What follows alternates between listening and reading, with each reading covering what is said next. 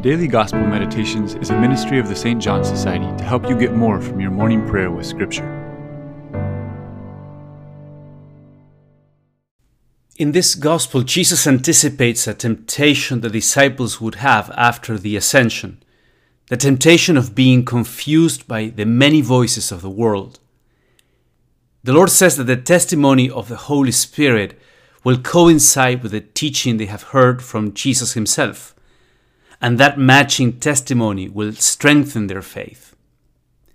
Then Jesus speaks about the rejection the disciples will suffer from others. Strikingly, Jesus says that those putting them to death will think they are offering worship to God. Now, how can this be? Those who are of the world are under a fundamental ignorance of God. They use God as a code word for whatever they know as the highest thing they want to pursue. That's why, for example, Caiaphas said it was better that one man should die and not the whole nation. The survival of the nation and his own prominent role in it was to him the highest good. For others, the ideal may be social recognition or a life in which you get to do whatever you want. When you serve that kind of ideal, you serve God in the world's view. God can only be served in serving some interest of this world.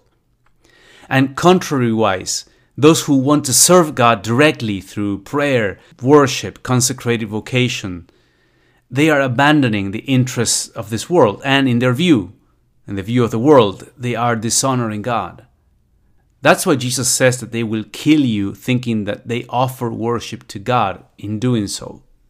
You see, the whole issue turns around the question of who God is and how He wants to be served.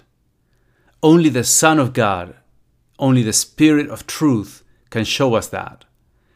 Now, Jesus doesn't mean to say that everyone should forget about every interest of this life to follow Him. He wants us to live in the world, but not to be of the world. We can make use of the good things of this world, but those things shouldn't take for us the place of God. So, are you sensitive to the voice of the world in some area? Is there any reality of this world that at times may appear to be the highest good for you instead of the living God?